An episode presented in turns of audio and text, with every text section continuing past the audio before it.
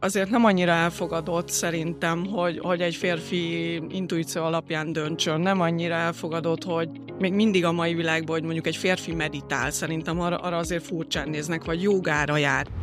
Szerintem egyre több a női vezető, és ennek én megmondom őszintén kimondottan örülök. Tehát, hogy ez a világ többi részén is, ahogy én így nagyjából látom, így emelkednek föl a női vezetők száma. Magyarországon talán még nem olyan ütemben, de én, én örülnék, hogyha a női vezetés erősödne itt Magyarországon is. Elindult egy átrendeződés most már ezeken a szinteken is, hogy a pasik egy picit kezdenek a spiritualitás felé nyitni, intuícióval is ismerkednek aki áldozat, az előbb-utóbb elkövető lesz. Tehát, hogyha én nagyon alárendelem magam valakinek, akkor utána előbb-utóbb elegem lesz, és azt mondom, hogy hát most már ne, ezt most már ne csináld velem, tehát átmegyek elkövetőbe. A helyes út az, az alázatosság, mert az pont kivédi ezt a kettőt. Szíved, lelked beleteszed a vállalkozásodba, de úgy érzed, nem haladsz egyről a kettőre? Ha épp sikeres időszak van mögötted, akkor a családodra, hobbidra, magadra nincs időd? Régen imádtad a vállalkozásod, de mostanában csak stresszt és frusztrációt jelent? Akkor véletlenül se kapcsolj el, mert a KNK Tudatos Könyvelés üzleti podcastjében, a Mindset ban épp arról lesz szó, hogyan teremts magadnak olyan vállalkozást és olyan életet, amiről mindig álmodtál. Egy podcast azon vállalkozóknak, akik belefáradtak a mindennapos mókuskerékbe és tűzoltásba akik nem mosott rongyként hazaesve képzelik el az estéiket, hanem tartalmas, minőségi időtöltéssel. És akiknek a család nem csak dísz, hanem az életük aktív, örömteli része. Egy podcast azon vállalkozóknak, akik nem túlélni, hanem megélni akarják az életük minden pillanatát. Üdvözöllek! Ez itt a Mindsetup, a KNK Tudatos Könyvelés Kft. üzleti podcastje. Mindsetup Podcast aktuális adásában női és férfi vezetésről fogunk beszélgetni Kovács Balázsral és Kósa Andival. Egy pillanat. Ezt soha nem kérdeztem meg, mindig otthon jutott eszembe. Hogy, hogy... Kovácsné Kósa Andiként Igen. mutassa Hát be? az van, de teljesen mindegy. Mert hogy egyszer se én, nyomtam én, ez én be. nekem az Andés Balázs is jó. Tehát Andés Balázs legjobb. Szerintem jó. Az, Sziasztok, lesz... egyébként üdvözöljük a kedves hallgatókat. Most, hogy ezt így megbeszélni. Igen. Oké, okay, hát végül is ez alapvetően egy kicsit kötetlenebb adásnak gondoltuk, ugye néhány szakmai tartalmat azért már itt lepörgettünk, és úgy gondoltuk, hogy kicsit lazábbra veszük a figurát, bár egyébként a téma fontos, és egyáltalán nem könnyű beszélni róla, hogy a hallgatók is képbe kerüljenek, itt az fog történni, hogy összegyűjtöttünk különböző állításokat, talán tényeket, talán tévhiteket a női és a férfi vezetésről, ugyanis az látható, vagy legalábbis az én percepcióm az, hogy egyre több női vezető lép elő, vagy egyre többet beszélünk a női vezetőkről. Hogy ennek mik a társadalmi okai, azok talán nem egy üzleti podcastnek a, a keretein belül tárgyalandók, de ti hogy látjátok ezt egyébként? Szerintetek is több a női vezető, vagy csak jobban figyelünk most erre? Hát szerintem egyre több a női vezető, és ennek én megmondom őszintén kimondottan örülök mert szerintem a nők is tudnak olyan jó vezetők lenni, mint férfiak, akár sok esetben még lehet, hogy jobbak is. Tehát, hogy ez a világ többi részén is, ahogy én így nagyjából látom, így emelkednek föl a női vezetők száma. Magyarországon talán még nem olyan ütemben, de én, én örülnék, hogyha a női vezetés erősödne itt Magyarországon is. Most persze ez nem egy politikai dolog, de politikában is lehet, hogy több női vezető lenne, lehet, hogy akár a társadalmunk is egy jobb irányba indulhatna Igen, ez is egy érdekes felvetés egyébként. Andi, te hogy látod ezt a kérdést? Te, mint nő. Te, mint női vezető. Sziasztok, köszöntöm a hallgatókat. Igen, mint most itt a két pasival egy adásban lenni egyedül én nőként nem egy egyszerű történet, bár én hozzá vagyok szokva, mert bent az irodában is azért erős a férfi jelenlét. Azt szerintem vitathatatlan, hogy, hogy maga a vezetés, hogyha eszünkbe jut, vagy, vagy tényleg ahogy megvizsgáljuk így a, az eddigi történelmi dolgokat is, azért egy vezetőről mindig férfi jut általában az uh-huh. emberek eszébe, vagy leginkább nagyon sokszor, akár hogyha visszamegyünk régi, tényleg olyan történelmi korokba is, hogy a hadvezérek is azért nem feltétlenül egy, egy Amazon jut elsőre már a, az emberek eszébe, tehát szerintem evolúciósan is valahogy ez a jangos energia, ez eléggé erőteljesen jelen volt eddig, és azért az, az is vitathatatlan, hogy most már elindult egy változás, ami szerintem globálisan, evolúciósan, univerzálisan is szükséges, mert, mert ez az erős yang energia, ami egy férfi energia, már azért eléggé erőteljes érezzük ennek hatását, hogy kellene most már egy kis kiegyensúlyozottság itt a, a jines női energiával, és szerintem ennek igenis van létjogosultsága, és ennek a leképeződése szerintem az, hogy az üzleti életben is most már egyre kezd ez a yin, ez a női energia megjelenni, aminek én is szintén nagyon örülök, én, én mindenképp támogatnám, és, és nagyon a saját ügyfeleink között, között is szívesen támogatom a női vezetőket, mert igenis szükség van erre, erre az empatikus, intuitív, nagyon emberközpontú, szeretetteljesebb, picit szeretetteljesebb, kevésbé diktatórikus vezetésnek szerintem igenis eljött a, a, a, a, az ideje, tehát van, van relevanciája ennek a dolognak. Itt egyébként most ráugranék egy szóra, azt mondtad, hogy kevésbé diktatórikus. Itt majd a tények, tévhitek, ugye megbeszéljük, hogy szerintünk melyik. Melyik, vagy inkább szerintetek a, ebben a podcastben azért a ti véleményetek a mérvadóbb. Szóval, szóval elég sok állítás, fogalmazzunk így, a női és férfi vezetésről, ezen a nyomvonalon indul el. Be is dobom rögtön akkor a, a, az első ilyen pontunkat, hogy a nők együttérzőek, a férfiak viszont szigorúak vezetőként. Ti mit gondoltok erről?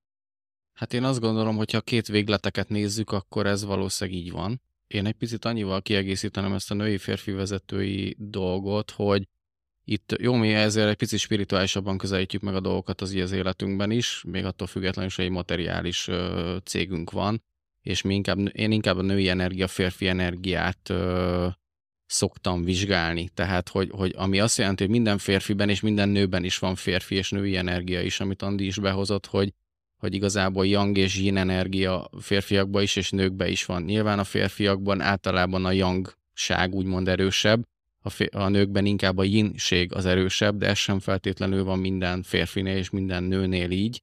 Tehát elég nagy a keveredés, és én, én azt látom, hogy alapvetően a, a nők igen együttérzőbbek, viszont a férfiaknál is most már egyre inkább ö, kezd megjelenni talán az az együttérzőbb ö, stílus, vagy vezetői stílus, és én, én azt látom, hogy a, a legjobb ö, stratégia az, hogyha mind a kettő erős. Tehát, hogyha mhm. megvan az együttérzés is, akár egy férfi vezetőben is, de közben mellette határozott, és tud döntéseket hozni, felelősség teljesen, és jól átlátja a dolgokat, és ugyanez egy női vezetőnél is, hogy a női vezető is nem engedheti el ezt az együttérzőibb minőségét, úgymond annak kárára, hogy mondjuk ő határozottabb egy picit, vagy egy picit mm-hmm. akár szigorúbb.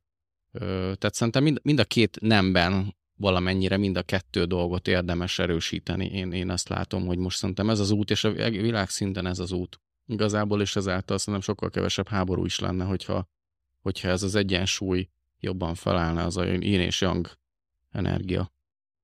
Tehát akkor lényegében mondhatjuk azt, hogy nem A vagy B, nem, nem egyik vagy másik a, a fontos egy vezető személyében, hanem jó, ha mind a kettő megvan, és inkább szituációktól függ, hogy, hogy mikor melyik a kifizetődőbb. Hát igen, szerintem uh, akkor jó egy vezető, ha fejleszti magát. Teljesen mindegy, hogy nő vagy férfi. És, és szerintem a nőnek is és a férfinak is folyamatosan fejlesztenie kell a, az érzelmi intelligenciáját is, meg ugye a normál intelligenciáját is, és az együttérzést is. Tehát nem tudok egy csapatot úgy jól vezetni, hogyha nem tudom, hogy az ő gondolatukban mi van, az ő fejükben mi van. Uh-huh. Viszont ö, egy férfi energia meg ugyanúgy szükséges, hogy határozott döntéseket tudjak hozni, felelősség teljesen, ne az legyen, hogy mindig csak ilyen, hát majd lesz valahogy. Tehát hogy, hogy, tehát, hogy igazából mind a két energia nagyon fontos, és mind a kettőt fontos fejlesztenie magába szerintem a nőknek is, férfiaknak is, és a nőkbe szerintem most kezd megerősödni ez a, ez a jangos energia. Uh-huh. Én azt, azt érzem, a, a férfiakban meg, sok, meg kezd megerősödni a yin energia, csak ez nem jó, hogy hát megy a másik végletbe. Tehát, hogyha mondjuk egy férfi vezető túl nőies lesz, úgymond, vagy hogyha egy női vezető túl férfias lesz. Tehát ezért kell valahogy az egyensúlyt mindenkinek megtalálnia, szerintem mindegy, hogy férfi vagy nő. Igen, ez, ez azért elég nehéz kérdés most, mert az tény szerintem, hogy hogy itt most egy átalakulás van folyamatban, hiszen mm, tehát, ahogy az előbb is mondtam, ez, ez egyértelmű, hogy azért ez egy olyan terület, ami, ami eddig a férfiak által uralt volt. Tehát ez szerintem egyértelmű, és most, hogy a, a nők megjelentek így a vezetői ö, szerepben, nagyon, nagyon koncentráltnak kell lenni, és nagyon oda kell figyelni, mert, mert Szerintem azért a, a nőnek a nőiséget, a női vonalat kell, a női attitűdöket kell ö, képviselni, viszont azért ez nem megy annyira egyszerűen, ezt saját magamon is érzem, hiszen ö, van egy, egy megszokott irány, tehát akár a munkatársak részéről is, ö, mi is Balázsral megszoktuk osztani, hogy vannak bizonyos ö, olyan kérdések, amit, amit ő visz végig, nem azért, mert én nem tudnám, vagy azért, mert nő vagyok, és mondjuk nem hallgatnak rám, de hogy, hogy ezt azért mindig figyeljük, hogy a befogadó fél részéről is mi, milyen az a, az a visszajelzés, hogy, hogy tehát ki, hogy ki, melyikünk tudja igazából, talán az lenne így a, így a legfontosabb megfogalmazni, hogy melyikünk tudja jobban átvinni azt a dolgot a, akár a munkatársak felé, vagy a, az ügyfelek felé, a partnerek felé, amit szeretnénk elérni. Most mondok, mondok erre egy példát gyorsan, hogy mondjuk azért van egy, egy bértárgyalás. Ez nálunk azért úgy szokott kinézni, hogy, hogy én azért felvezetem ezt a dolgot, megkérdezem őket, mi a véleményük, nem csak átlökjük az asztalon, és akkor írjátok alá, hanem akkor kikérjük a véleményüket, egyeztetések vannak, viszont a végső megbeszélést az Balázsjal kell lefolytatniuk. Tehát, uh-huh. hogy én mhm. akkor hátrébb lépek, és engedem, hogy ő egyeztesse, ő véglegesítse. És ez nem azért van, mert, mert hogy köztünk aláfölé rendeltség van, hanem mi, mi megosszuk a feladatokat, és szerintem ez a jó irány egy cégen belül, mert, mert vannak a, ö, olyan területek, amiben nagyon jó, és neki vannak erősségei, és vannak olyanok, amik ö, nekem, illetve a másik oldalt is figyelembe véve ö, szeretnénk egy win-win szituációba eredményt elérni, és vannak azért olyan területek, amit, amit ő jobban tud vinni, jobban tud el eredményt elérni a másik oldalon, és valakinél meg, meg, meg én. Tehát uh-huh. ez, ez így, így, tehát nekünk mindenképp az a koncepciónk, igazából mi 2003 óta vagyunk együtt, 2007 óta közösen vezetjük a cégünket, minden egyes nap együtt vagyunk, és mi ezt úgy tudjuk megvalósítani, mind a magánéletben, mind a cégben, hogy együtt működünk. És én ennek vagyok híve, hogy, hogy együttműködés, tehát ez, ez csak így lehet megvalósítani. Nem akarom itt az adás első néhány percében levonni a következtetéseket, pláne azért, mert van még néhány állításunk, amit meg kell vizsgáljunk, hogy ez tévhit vagy, vagy igaznak gondoljuk. De minthogyha az rajzolódna körbe, hogy lehet, hogy nem is női és férfi vezetésről beszélgetünk, hanem vannak alapvetően vezetői képességek és tulajdonságok, amiket nőkhöz és férfiakhoz párosítunk, mert az a tapasztalásunk, hogy az egyikre jobban jellemző, mint a másikra, de valójában ez nem jelenti azt, hogy egy férfinek így kell vezetnie, egy nőnek meg úgy, hanem van egy eszköztár, és ahogy Balázs mondta, fejlesztened kell magad, tehát mondjuk azokat az eszközöket, amikben nem vagy jó fejleszted, és ahogy Andi mondta, meg kell nézni, hogy ki miben jobb, ki miben erősebb, és egymás segítve. Igen, hogyha ugye több igen. vezető van. Igen, abszolút. Igen. Tehát én, én azt gondolom, hogy, hogy akkor, mert igazából most idéző, jó, most beszélhetünk arról, hogy van, aki hisz abban, hogy reinkarnáció van, több életünk van, de most vegyük úgy, hogy most egy életünk van. Tehát, hogy alapvetően az a lényeg, hogy a vezetői szerepbe is jól érezzük magunkat. Akkor érezzük mm. jól magunkat a vezetői szerepbe, ha önazonosak vagyunk. Tök mindegy, hogy férfiak vagy nők vagyunk. Tehát ezáltal, amiben alapból erősebb vagyok én, akár személy szerint, azt nyilván még inkább fejlesztem magamba, hogy még jobb legyek, amiben mondjuk nálunk Andi erősebb, abban meg ő fejleszti még inkább magát, hogy még jobb legyen, és amiben esetleg ő nem annyira erős, azért ő abban is fejleszti magát, illetve én is, amiben nem vagyok annyira erős, abban is.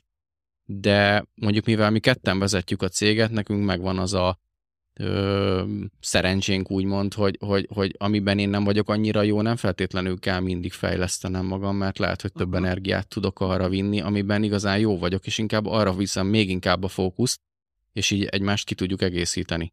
Tök jó egyébként ez a kérdés, amit itt felvetettél, hogy, hogy vagy hát nem volt ez konkrét kérdés, de, de hogy van ugye egy ilyen vita, vagy nem is tudom, hogy a gyengességeidet próbáld kivédeni és, és fejleszteni, vagy inkább az erősségeidre fókuszálj, és, és amiben jó vagy, abban legyél a legjobb. Ugye a generalista és a specialista valójában itt is arról van szó, hogy nem az egyik vagy a másik a jó, hanem kinek hogyan. De akkor ezek szerint te inkább specialistának gondolod magad?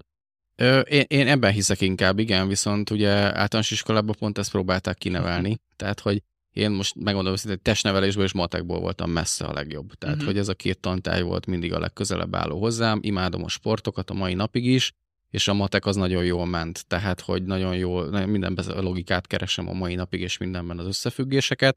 Nem véletlenül vagyok valószínűleg egy könyvelőiroda vezetője, ami a pénzügyekről szól, amihez a matek az elengedhetetlen. Na igen. De mivel történelemből nem voltam például olyan jó, ezáltal próbálták azt ö, arra vinni inkább a fókuszomat. Tehát nem az volt, hogy hú, tesiből, matekból jó vagyok, akkor, akkor arra próbáltak még inkább trenírozni, így a, az iskolába, és én azért most már nyilván az ember felnőtt, így most már én most már megpróbálok ezekre menni, hogy amiben igazán jó vagyok, azokat a képességeimet még tovább fejleszteni, de nyilván vezetőként meg nagyon komplexnek kell lenni, tehát egy vezető nem csinálhatja azt meg, hogy jó, hát én most mondjuk semennyire nem értek a pénzhez, akkor azzal nem foglalkozok, mert, mert azért, vagy a kommunikációm nem jó, és akkor azt nem fejlesztem, mert, mert vezetőként azért vannak olyan kompetenciák, amit muszáj fejlesztened. Szerintem még akkor is, ha nem vagy annyira jó benne. Ezek jó meglátások.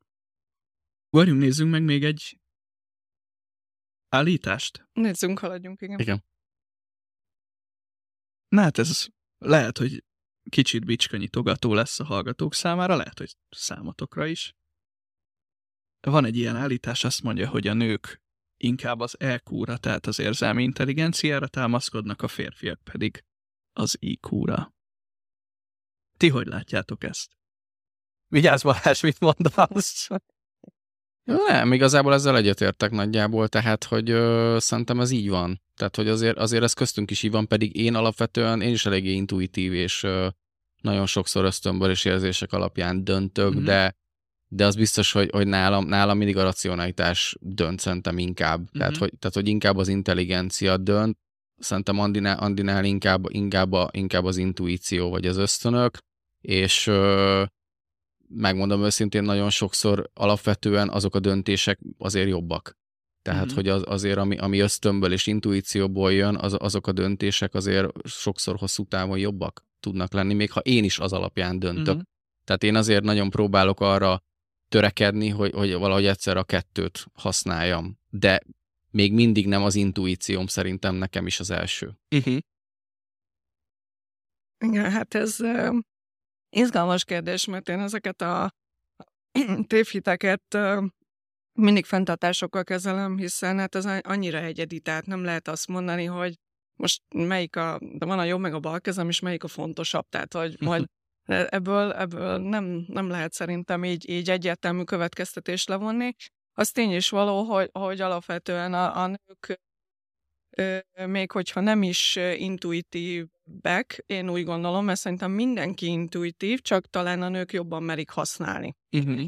Tehát azért nem annyira elfogadott szerintem, hogy, hogy egy férfi intuíció alapján döntsön. Nem annyira elfogadott, hogy még mindig a mai világban, hogy mondjuk egy férfi meditál, szerintem arra, arra azért furcsán néznek, vagy jogára jár. Uh-huh. Tehát, hogy, hogy azért a, a spirituális összejöveteleken is, ahova mi is járunk, meg ahogy így követjük ezeket az eseményeket is, még mindig, mindig ott, ott a női jelenlét van inkább többségben. Tehát én ezért is mondtam, és ezért vagyok ennek hívva, hogy most elindult egy átrendeződés most már ezeken a szinteken is, hogy a pasik egy picit kezdenek a spiritualitás felé nyitni, intuícióval is ismerkednek, próbálnak döntéseket hozni, viszont a nők megkezdenek egy kicsit racionálisabbak, belefolyni ebbe a pénzügyi világba, és szerintem ez így, így van jól, mert, mert ennek a mérlegnek két oldala van, tehát hogy nincs az, csak az egyik változik, ahhoz a másik, másikra is hatással van, hiszen okokozat törvénye van. Tehát, hogyha az egyik elbillen, mondjuk egy jangos energia nagyon, férfi energia nagyon megemelkedik, akkor, akkor ott sajnos a, a nő értelemszerűen a ines energia, a női energia, az egy picit csökkenni fog. És most úgy érzem, hogy ez a mérleg nyelven most kezd így imbolyogni, és uh-huh. néha a, a női vonal az, az annyira megerősödik, hogy, hogy azért én is így az ügyfelek körében is tapasztaltam, meg így más női vezetői társamnál, hogy társaimnál, hogy, hogy például elkezdenek férfias módon viselkedni.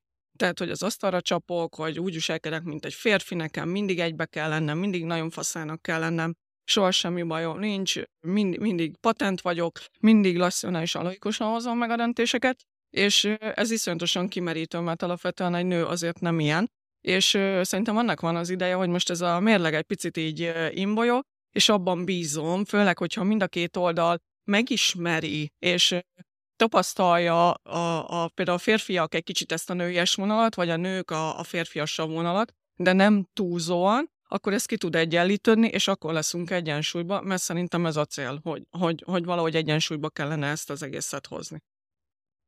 Rímel egyébként ez, amit mondasz, azzal egy tanulmányt olvastam még, még hosszú évekkel ezelőtt, vagy sok évvel ezelőtt, ami arról szólt, hogy, hogy igazából azok a különbségek, ami mondjuk szerintem ez az állítás, amit most vizsgálunk, az EQ és IQ, ezek azért tűnnek így, vagy azért alaki, alakultak így, mert volt egy férfi narratíva hosszú évszázadokon keresztül, ahol a férfiak bizonyos képességeket, bizonyos tulajdonságokat lényegében kisajátítottak, akarva akaratlanul, most ez ebbe nem menjünk be. A nők pedig egy másik szerepbe, nem biztos, hogy a kényszerültek a legjobb szó, de egy másik szerepben élték az életüket. És, és ugye így, így alakulhattak ki ezek a különbségek, és ez, a, ez az elmozdult mérlegnyelv, ezek az elmozdult mérlegnyelvek. És ahogy egyre inkább beengedjük a nőket, mondjuk, ez is nagyon, hogy mondjam, nem a jó szó a beengedés, de azért értjük, hogy a történelmünk során rengeteg ilyen be, beengedés aktus történt meg a szavazati jogok adásával, és így tovább, és így tovább. Tehát szerintem azt azért mindenféle ideológiai állásfoglalás nélkül kijelenthetjük, hogy a nők renge, az élet rengeteg szegmenséből ki voltak zárva hosszú évszázadokig. Tehát szerintem ebben... Igen. Igen. Igen. Abszolút. Ebben nincs vita köztünk, és ahogy ezek eltűnnek, ezek a kapuk talán ez az a kiegyenlítődés, Igen. amiről te most beszélsz, mert hogy közben a másik oldalon is megvolt az, hogy a férfiak nem mertek nőiesnek titulált uh, tulajdonságokat, vagy vagy szokásokat magukra venni, ahogy most a jogázásról beszélsz, vagy igen, igen, akár. igen. igen vagy akár, bocsánat, az érzelmei kimutatását, kinyilvánítását, tehát hogy, hogy ez is egy annyira egy, egy rossz sztereotípia, hogy, hogy most tényleg most már hírességek is, meg guruk is buzdítják arra akár a férfiakat is, hogy, és én is erre buzdítom, hogy megyék felvállalni az érzelmeiket, tehát hogy nem kell egy ilyen kökemény acélharcosnak lenni minden helyzetben, hanem igenis van az, amikor egy, egy férfi is el tud érzékenyülni, és igenis azzal nincs semmi baj, tehát nem kell azt a sztereotípiát, amit belénk neveltek, hogyha fiú vagy, akkor te nem sírhatsz neked, mindig faszának kell lenni, topon kell lenni, te kemény vagy, tehát hogy, hogy itt azért is mondtam, hogy itt, itt van egy átalakulás, és, és ez, én ebben hiszek, és ezt is támogatom, hogy, hogy ez, ez ki fog egyenlíteni, és akkor szépen beállunk egy, egy ilyen középbalanszba. De akkor azt jól értem, hogy hogy érzem, EQ és IQ között értékbeli különbséget nem láttok. Nem, nem. Alapvetően nem. Én, én is azt látom, hogy Jó, mondjuk azt mondják, én is sok könyvet olvasok erről egyébként, amit te mondtál, Szabi, mi is olvastunk több ilyen könyvet, hogy most mi történik így a világban. Egyébként nagyon ajánlom ahol az olvasóknak is az empaták kézikönyve például, könyv, ami szerintem nagyon pontosan erről szól, hogy az empátia erősödik a, a, a világba, és hogy ennek mennyire nagy szerepe lenne hosszú távon az egész világ, az egész társadalom és az egész, egész vállalkozói lét szempontjából is, hogy megerősödjenek ezek a úgymond női energiák, és ez a férfiakba is, nem csak nőkbe. Viszont arra nagyon figyelni kéne, mert én viszont azt meg azért problémának látom, hogy igen, amit Andi is azért említett, hogy vannak azért bizonyos férfiak, akik már annyira megerősítik ezt a úgymond női energiájukat magukba, a, fi- a nők pedig a férfi energiát, hogy már, már kezd néha átmenni a másik a ló túloldalára, és az már szerintem nagyon nem jó. Tehát ez már nem jó irány, hogy, hogy egy nő elférfiasodik, egy férfi elnőiesedik. Tehát azért lenne jó, hogyha ha mindenki magába, férfitól, nőtől függetlenül is ezt a yin és yang energiát valahogy így hát dolgozna rajta tudatosan, akkor, akkor meg lenne mindenkibe jobban az összhang, és akkor nem lenne ez a túl nagy probléma, hogy valaki eljinesedik, valaki eljangosodik túlságosan, és ráadásul még nem is az ő személyisége jó, ez szerintem egyébként be fog állni, tehát most van egy ilyen, tehát mindenki kóstolgatja a másik oldalt, azért én legalábbis azt látom, hogy eddig igen, a nők egy picit, tehát hogy el voltak nyomva, most nem akarok ebbe a részébe belemenni, de most elindult egy felemelkedés a női oldalról, viszont azzal tisztában kell lenni, hogy, hogy, tehát, hogy ne maxoljuk ki ezt plafonig, mert, mert, mert nem oké. Okay. Illetve a férfiak is egy picit belekóstolnak, hogy mi az az érzelmi dolgok, hogy kinyilvánítjuk, hogy intuíció van, egy kicsit ezt a női energiát, és, és most itt nem arról beszélek, hogy egy, egy férfi elnői esedik, tehát hogy mondjuk elkezd főzni, vagy otthon takarítani, akkor ez már probléma, tehát hogy itt most energia minőségekről beszélünk leginkább, és ez csak a saját szuverén véleményem, de szerintem a női hallgatók ezt megerősítik. Én például nagyon pasisnak tartom azt, hogyha valaki főz. Uh-huh. Tehát férfiként. Tehát szerintem azért ez nem, ez, nem, ez egy sztereotípia, hogy csak a, a nők főzhetnek. Szerintem ez egy nagyon pasis dolog, hogyha egy férfi nagyon jól főz. Egyébként Balázs nagyon-nagyon jól főz, és ezt nagyon uh, szeretem is benne. Na, Hiszük, ha kóstoljuk. Jó, oké. Okay. Rendben, ez, majd erre sor kerítünk.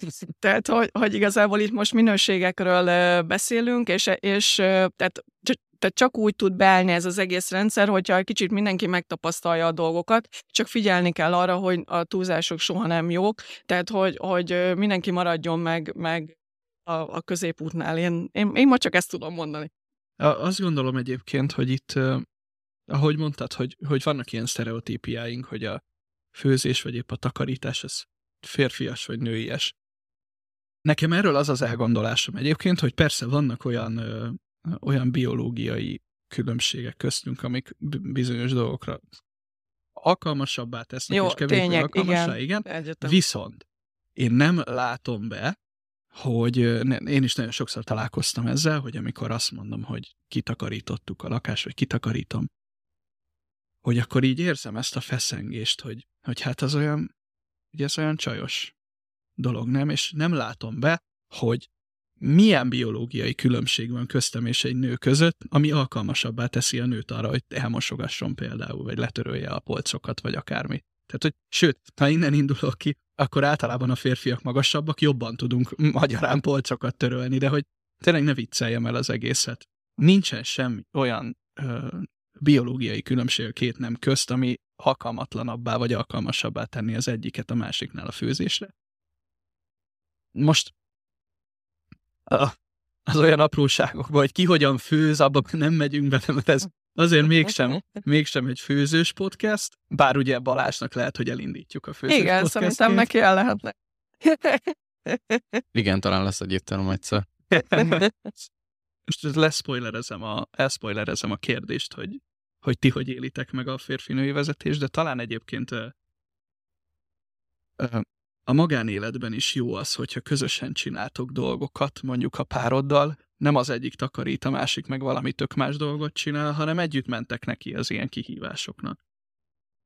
Ez, ez igazából nálunk úgy van, ezt szerintem el lehet mondani, hogy mi annak vagyunk híve, hogy, hogy mindenki abban, tehát az erősségeit használva működjön. Tehát én, meg, meg én, én azt is hiszem, hogy nem vagyok ez a típus, és Balázs sem az, aki így ráerőlteti a másikra a dolgokat. Tehát most mondok egy példát, hogyha én mondjuk kevésbé szerettem a, a késsel való bánást, mert beszélyes, de ugyan, tehát főzök rendesen, de mondjuk egy nagyobb húst értelemszerűen ő vág el, tehát vagy, vagy egy bárdal való dolgozást, vagy, vagy fel kell, föntről a függönyt le kell szedni, tehát hogy, hogy ezeket a dolgokat abszolút, ami, ami nekem kevésbé megy, akkor azt mindig egyeztetjük, megkérdezem tőle, és, és semmi olyasmit nem erőltetünk a másikra, amit a másik nem akar. Ez egyébként az életünk minden területén így van. Tehát a cégvezetésben. A cégvezetésben is. is. Tehát megbeszéljük, ismerjük nagyon jól egymást, tehát hogy szerintem ez, ez fontos mind a párkapcsolatban, mint a cégünk vezetésében, hogy, hogy nagyon-nagyon jól ismerjük egymást, illetve a másik nagyon-nagyon fontos dolog. Tehát az egyes az, hogy ismerjük a másikat, a kettes pedig az, hogy, hogy együtt fejlődünk. Tehát, hogy nincs az, hogy, hogy az egyikünk elfejlődik a másiktól. Ez, ez ez, ez nagyon kiemelten fontos, mert nem, nem ugyanúgy indultunk, nem ugyan arról a szintről léptünk be a, a párkapcsolatban sem, a cégvezetésben, de még talán a cégvezetésben inkább, mert hiszen egyikünknek sem volt tapasztalata, de azt, akik ismerik Balást, tudják jól, vagy már olvasták róla, tehát ő már gyerekkorától kezdve ezek a pszichológiai dolgokkal nagyon szeretett foglalkozni, nagyon sokat olvasott, tehát emberismeretben én ezt, ezt abszolút vállalom, hogy ő mérföldekkel előttem volt. Én, én nekem nem volt ilyen semmilyen képzettségem, nem, nem olvastam, nem fordítottam erre igényt, és amikor így összekerültünk, onnantól kezdve indult el ez a, tulajdonképpen az én fejlődési utam általa. Tehát, hogy ez is egy nagyon jó dolog, hogy, hogy, hogy sikerül egy olyan társat találni, aki ösztönöz arra, inspirál és támogat abban, hogy, hogy fejlődjek, és akkor utána beléptünk egy olyan közös szakaszba, ami a cég, cégvezetés volt, tehát hogy közösen alapítottunk céget, ezt bemertük vállalni, mivel a magánéletben is jól működtünk, hogy, hogy igazából ott meg már egy szintről, mivel nincs tapasztalat, és együtt tudtunk könyveket olvasva, rengeteget beszélgetve, rengeteget stratégiázva, rengeteget ötletelve eljutni arra a szintre, hogy, hogy ma már ZRT-nk van a tegnapi naptól, Úgyhogy ez, ez, egy, ez egy nagyon nagy dolog, mert, mert mi tényleg a nulláról építettük fel ezt, és együtt. Tehát nekem ez a legjobb ebben az egészben ezt kimondani, hogy, hogy ezt mi ketten hoztuk létre, mi ketten álmodtuk meg, mi ketten találtuk ezt ki, és ketten sikerült a többieket bevonva, úgyhogy innen is nagyon üdvözlöm, és nagyon köszönöm a csapatomnak, akik mögöttünk vannak, Vikinek, Zsoltnak, Kristófnak, Levinek, a két Dávidnak, Tibinek, úgyhogy, úgyhogy remélem nem hagytam ki senkit. Nekik így, így ezúton is köszönöm, hogy ez így megvalósulhatott, mert, mert így, így együtt létre tudtuk ezt, ezt az egészet hozni. Hogyha már ez a, ez a válaszod vége ilyen díjkiosztósra sikerült, akkor én is egy kicsit bulvárosabbra veszem a bulvárosabbra veszem a figurát, és megkérdezem, azt, hogy, és talán ez a hallgatókat is érdekli, hogy mennyire viszitek haza házaspárként a céget, vagy mennyire vagytok társvezetők otthon, hogyha értitek, hogy mennyire folyik egybe ez a, ez a két szerep nálatok? Hát most hazudnék, ha azt mondanám, hogy nem visszük haza. Tehát, hogy ez egyértelmű szerintem. Hogy Én nem haza... a home office-ra gondolok. Igen, tehát hogy, tehát, hogy alapvetően hazavisszük, és lehet, hogy azóta még inkább hazavisszük, amióta igazából ez, ez, ez a küldetésünk is egyben. Tehát az, hogy, hogy, hogy, hogy maga az, hogy fejlődünk, tehát hogy magánszemélyként is fejlődünk, mint emberek, ugye, amit Andi is mondott, hogy közösen fejlődünk, már nem annyira válasszuk ezt külön, hogy én mondjuk én személy szerint mennyit fejlődök, mint ember, az, az, az, az közbefejleszti a vezetői képességeimet is. Andi is, ahogy fejleszti magát, mint, mint, mint ember, ezzel fejleszti a vezetői képességeit is, tehát hogy ezt így nem választjuk feltétlenül külön. Tehát amikor elmegyünk például nyaralni is, akkor van, hogy simán vezetői könyvet olvasok, de az is olyan is van, hogy csak egy sima spirituális könyvet, vagy pénzről olvasok könyvet, tehát vagy és ezeket mindig megbeszéljük, és nyilván akkor így, mivel közös cégünk van, ha olvasunk egy könyvet, akkor azt sokszor a saját életünkre nézve átbeszéljük, megbeszéljük, hogy a cégben hogy van, a cégben mit kéne. Viszont most már nem, nem, nem problémaként éljük meg ezt a haza, haza is visszük a céggel kapcsolatos dolgokat. Régebben igen. Tehát a régebben, amíg még mi is úgy gondolkoztunk, hogy ez csak egy megélhetés, és próbáltunk egyről a kettőre jutni, és küzdöttünk folyamatosan a céggel, akkor azért volt, hogy haza, hazavittük a problémákat is, de attól függetlenül azért tudatosan mindig is törekedtünk arra, hogy, hogy azt mondjuk, hogy stop, tehát hogy most hétvége van, akkor nem beszélünk például mai napig sem a cégről, de attól függetlenül, hogy vezetői könyvet olvasunk a hétvégén, nyilván néha elő, előjön, de, de már nem problémaként, tehát hogy már nem, nem ez a fő fókusz, hogy most elkezdjünk azon problémázni munkaidő után, hogy úristen, mi van bent. Uh-huh. Igen, ez, ez nekem azért nehezebb volt egy picit talán itt ezt én magamra vállalom, most nem szeretnék általánosítani, de nőként nekem ez azért nehezebb. Én jobban hazaviszem a, a céges ügyeket, mint ő.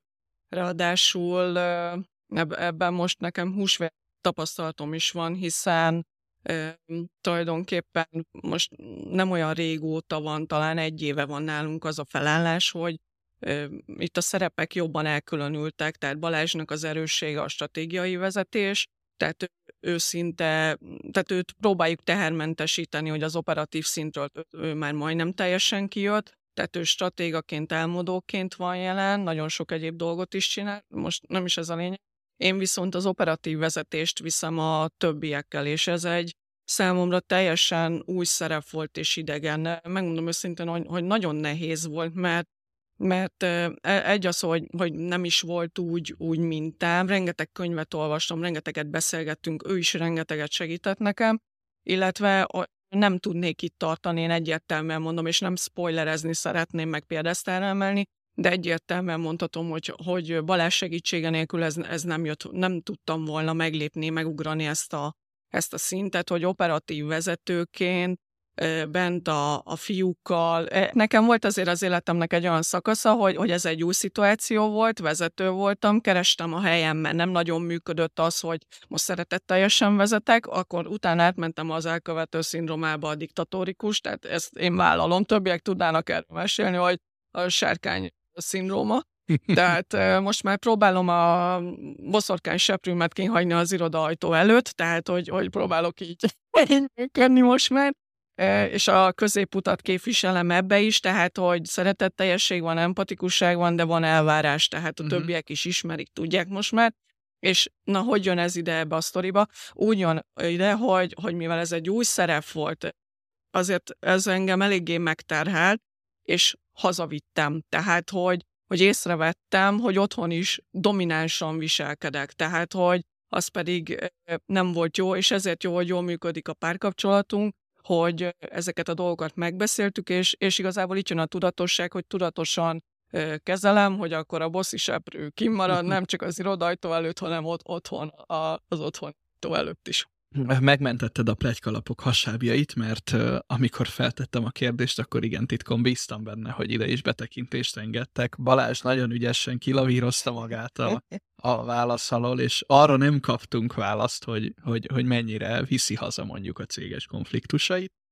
De itt most azért részedről ebbe egy picit. Jó, azt, azt, azt azért még megemlíteném, hogy, hogy, hogy azzal, hogy én most az operatív szintről kijöttem, azzal én... Sokkal nyugodtabb vagy, ugye? Nyugodtabb vagyok, igen. igen. Sokkal, és stratégiai vezetőként nekem vannak mentoráltjaim, és az egyik mentoráltam az Andi.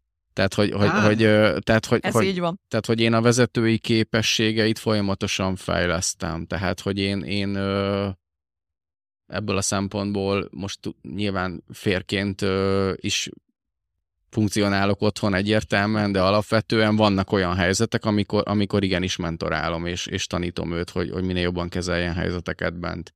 És azok előfordulnak, hogy munkaidőn kívül vannak. Tehát leülünk, és akkor tényleg ez egy ilyen mentorálás. Hát tehát tényleg arról beszélgetünk, hogy akkor mit kéne, hogy kéne, hogy, hogy kellene egy picit határozottabbnak lenni, de megtartva a barátságos stílus. Tehát, hogy én azért ebben nagyon sokat segítek Andinak, persze a mentorálás az, az, az, az azért nem utolsó sorban, az mindig a mentort is fejleszti. Tehát, hogy én most ezt nem úgy nézem, hogy, hogy én vagyok a stratégiai vezető, és akkor én felülről mentorálom, és akkor én Andit tanítom, hogy ő legyen, minél jobb vezető legyen, én meg fölülök a, a székbe, és akkor fölülről lefele magyarázok, hanem igazából ezzel a mentorálással közben én is fejlődök. Tehát, hogy Sőt, az nem kicsit, mert nem azért kicsit. eh, azt is elmondhatjuk, hogy néha azért elég izzasztó tudok lenni, tehát mindig ellenkezem és kötekszem.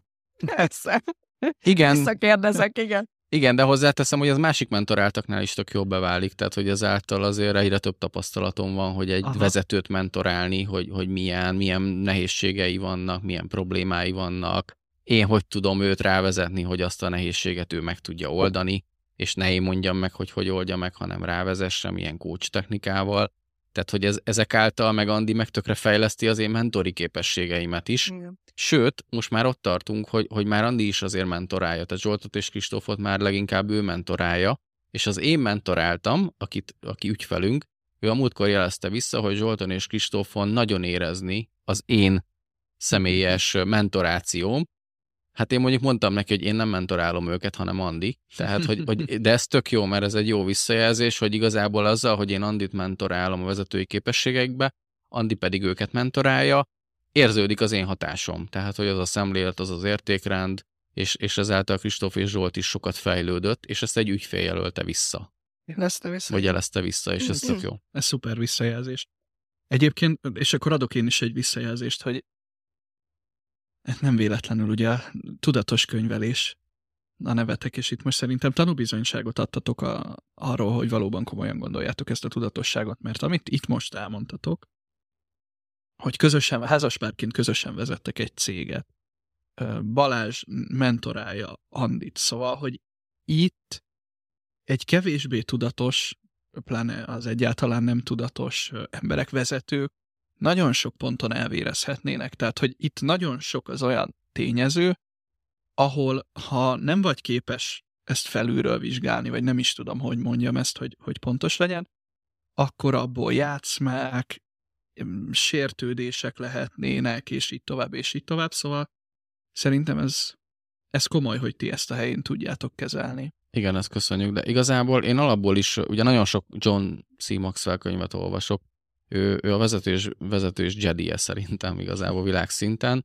és ő nagyon a, az egómentes vezetést ö, tanítja. És igazából az egómentes vezetésnek tényleg az a lényege, hogy, hogy, hogy, hogy, hogy nem felülről vezetek, hanem, hanem egyszerűen tényleg igazából mentorálok embereket. Uh-huh. Tehát fejlesztem az ő, ismerem a képességeiket, kihozom belőlük a maximumot úgy, hogy közben ők hozzák ki magukból. Tehát én csak, én csak igazából kihozom az ő belső erejüket, hogy, hogy, hogy minél jobban ki tudják magukból hozni a maximumot, és ezáltal ez, ez nem egy, a mentorálás az nem egy ilyen aláfölé rendeltségű szerep, hanem igazából ott most, igen, most jó, én mentorálom Andit, de igazából ki mentorál kit? Tehát, hogy most van, amikor én mentorálom, azt lehet, hogy közben ő engem. Tehát, hogy ez az oda-vissza működik, és szerintem ez tök jó. Ez ugyanolyan, mint a gyereknevelésben is, hogy, hogy ö, a gyereket tanítja a szülő, de közben a, szülő, a szülőt ugyanúgy tanítja a gyerek. Hogyha a, gyere, a szülő egómentesen tud nevelni, minél inkább, vagy, vagy, vagy nem is az egómentesen, de hogy, hogy az egóját félre tudja tenni, akkor ő, ő rá, rájön arra, hogy, hogy, hogy a gyerektől egy csomó mindent tanulok ugyanúgy. És hogyha már itt rátértél az egóra, akkor felteszek egy újabb kérdést. Igaz-e az, hogy a férfiakra jellemzőbb az, hogy egóból vezetnek? Ez most megint ne- nehéz kérdés. Az tény, hogy a young energiára er, ö, én is úgy tudom, hogy jellemzőbb. Uh-huh. De hogy, hogy, hogy manapság már a férfiak ö, egóból vezetnek-e jobban, ebben most pont nem vagyok biztos, mert ö, pont azt látom egy picit, hogy a női vezetők próbálnak ö, egy picit tévúton járva, akiket legalábbis én ismerek. Én mondjuk multik közegben nem vagyok benne, tehát multinál lehet, hogy ez máshogy van, de ilyen kisebb vállalkozói vagy kisvállalkozói közegekben inkább azt látom, hogy a nők próbálnak meg nagyon sokszor egóból vezetni, mert azt hiszik, hogy, hogy így, így tudnak akaratot jobban érvényesíteni, aztán utána rájönnek, hogy ez így nem megy. Tehát, hogy, Mhm. hogy, hogy tehát az egóból való vezetés az, az, az, az azt eredményezi szerintem, hogy félelemben tartja a munkatársakat, és a munkatársak csak félelemből fognak jól dolgozni, de utána meg, amikor egy picit már, már nincs meg ez az ego, egoista vezetés, akkor a munkatársak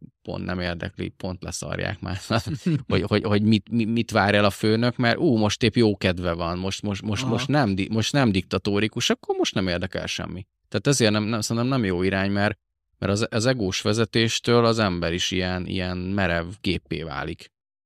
Igen, ez az ego téma, ez, ez, ez egy nagyon nehéz téma szerintem, erre majd lehet, hogy egy különadást is indíthatunk. Egy picit ebben is már azért nekünk változott így a, a, a nézőpontunk, mert nagyon elmentünk már abba az irányba, hogy, hogy az egót nem szeretjük, lenyomjuk, kész, nincs szükség rá. Az ego a, a rossz, nem kell nekünk, és tehát ez eléggé, főleg spirit ez, ez eléggé elterjedt, és én most tanulmányoztam egy, egy másfajta szemléletet, hogy, hogy az egóra igenis szükség van, és nem, nem elnyomni kell az egót, hanem, hanem mondjuk a, a lélek az önvalónak a szolgálatába kell állítani. Tehát, hogy, hogy meg kellene próbálnunk őt megismerni, tehát magát ezt az egész egós viselkedésünket, és, és azt, ezt a dolgot a helyén kellene tudnunk kezelni. És mondok egy példát, hogy miért mondom ezt, azért, mert ismerek olyanokat, akik, akik nagyon empatikusak, és szinte ilyen lábtörlő üzemmódban vannak, tehát nagyon alárendelt szerepet élnek a mindennapjaikban, és például nekik a, az ego alacsonyan van, tehát hogyha ők például egy kicsit az érdekérvényesítésüket feljebb tudnák hozni, tehát hogy egy egészséges egóval kiállnának a saját érdekeikért, a saját szükségleteikért, akkor, akkor az, egy, az, egy, az egy jó dolog lenne, mert, mert így, így nagyon, tehát az van belénk táplálva, hogy az ego rossz, és, és, és ezt el kell nyomni. Nem szabad, nem, nem lehet az, hogy, hogy mit, van egy tök jó példám, én például voltam aerobikon, és az aerobik végén nem tudom nekem, én, én amikor így faszán teljesítek valamit, akkor megtapsolom. Csak így, így megtapsolom magam. Nem azért, mert hogy, hogy el vagyok szédülve, de az egy olyan kökemény óra volt, hogy csoda, hogy túléltem. Tehát azért én, én nem tudom, én arra úgy büszke voltam, hogy na hát ez, ez, ez addig ez klassz teljesítmény volt, túléltem, lélegzel még, megvan minden polcikád, és nem tudom. És nem szólt az oktató, hogy ez egy egós viselkedés, hogy ez, ezt így, így megdicsérem magam, vagy utalmazom magam, és és én, én, én onnan, ez így benyomta nálam a gombot, és azért elkezdtem ezzel foglalkozni, elkezdtem ezzel morfondírozni, hogy, hogy most ez miért is van így? Tehát, hogy, hogy most akkor ki az egós? Ő, vagy én vagyok az egós, aki csak egyszerűen jól éreztem magam abban a pillanatban, és megmertem magam dicsérni. Tehát, hogy a mai világban már ez is egy ilyen, hogy úristen, te megdicséred magad, neked van önbizalmat, te jól érzed magad, akkor hát akkor te egós vagy. Pedig az ego egyértelműen nem erről szól az ego szerintem az, az, az leginkább az az ismertetője, hogy zárt az elméje, hogy nem nyitott az újdonságra, nem akar új nézeteket befogadni, tehát csak az a jó, amit ő gondol, de az, hogy én mondjuk egy túlélő táboros aerobi korra után meg, meg tapsolom magam, vagy megdicsérem magam, vagy van egy jó érzésem, én azt nem gondolnám megos viselkedés. De ezzel lehet vitatkozni persze. Szerintem is összefér egyébként az, amikor valaki alázattal végigcsinál valamit, ismeri a saját gyengeségeit, de mondjuk alkalomattán egy erős teljesítmény, azt, utána azt mondja, hogy de kurva jó voltam. Igen. Igen. Egyébként nekem az ego az egyik kedvenc témám a könyvemben, szinte az egész könyvem erről fog szólni, amit írok, de egy fejezeten biztos az ego és az önbizalomról. Tehát ezt egy picit igen félreértelmezzük, hogy alapvetően én, én nagyon nagy híve vagyok az önbizalmunk fejlesztésének, viszont az önbizalomfejlesztés és az ego fejlesztés az nem ugyanaz amit most mondtál, Szabi, azt szerintem tök jó, igen, az, az alázat. Tehát igazából az lenne a lényeg, hogy, hogy alázatosan cselekedjünk, és folyamatosan tanuljunk, fejlődjünk, mindenkitől tanuljunk. Tehát az egoista embernek igazából az az ismérve, hogy ő azt hiszi, hogy mindent tud, és, és igazából 20 évesen is ugyanannyit tud, mint 60 évesen, de azt, azt nagyon, nagyon tudja mondani, hogy, hogy ő neki már nincs szüksége semmilyen új, új impulzusra, meg új tudásra, meg új dolgokra nem nyitott, hanem egyszer zárt az egója, és egyszer nem, nem akar tanulni. És hozzáteszem, hogy az egónak van még egy ilyen áldozatszerepes ö, verziója is, tehát, hogy, hogy, hogy sokan azt hiszik, hogy, hogy áldozatszerepben élik az egész életüket, nagyon alárendelten, és utána, hát ugye, aki áldozat, az előbb-utóbb elkövető lesz. Tehát, hogyha én nagyon alárendelem magam valakinek, akkor utána előbb-utóbb elegem lesz, és azt mondom, hogy hát most már ne, ezt most már ne csináld velem, tehát átmegyek elkövetőbe. És ezt egyébként egy könyvben olvastam, hogy ez az ego kereke, hogy úgy mond, hogy, a, hogy, hogy, hogy az áldozat és elkövető, tehát vagy áldozat, vagy vagy elkövető. És igazából a helyes út az, az alázatosság, amit te is mondtál, mert az pont kivédi ezt a kettőt. Tehát nem, nem, ker, nem, nem kerülök áldozatszerepbe, de elkövetőbe se. Hmm. Hanem egyszerűen folyamatosan a középutat próbálom, az önbizalmamat fejlesztem, és az önbizalmat és az egómat egy, egy egyensúlyban tartom, amit Andi is mondott, és, és, és igen, alapvetően meg az egóról nekem még egy picit az is a véleményem, az olyan, mint a kezünk. Tehát, hogy, hogy nem véletlenül van egónk. Tehát, hogy hogyha van kezem, azzal is tudok simogatni, meg elvileg sokkal rosszabb dolgokat is lehet csinálni a kezünkkel, de, de tehát nem, ez nem azt jelenti, hogy a, a kezünkkel baj van, vagy a kezünket el kell nyomni, mint ahogy az egónkat sem kell teljesen elnyomni, hanem megfelelően kell tudnunk használni.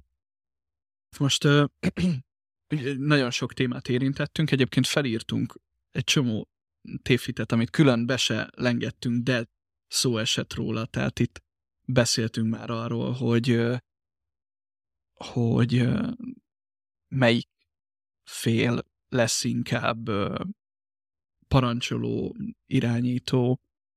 Itt van egy érdekes állítás, hogy a nők inkább a potenciált, a lehetőséget, a férfiak viszont inkább a tapasztalatot helyezik előtérbe. Itt most ezt uh, sztoriba is rakom, hogy, hogy kicsit jobban érthető legyen, meg mivel úgyis munkatárs keresésben vagytok, ezért, ezért talán közel is áll a, közelebb is áll a példa.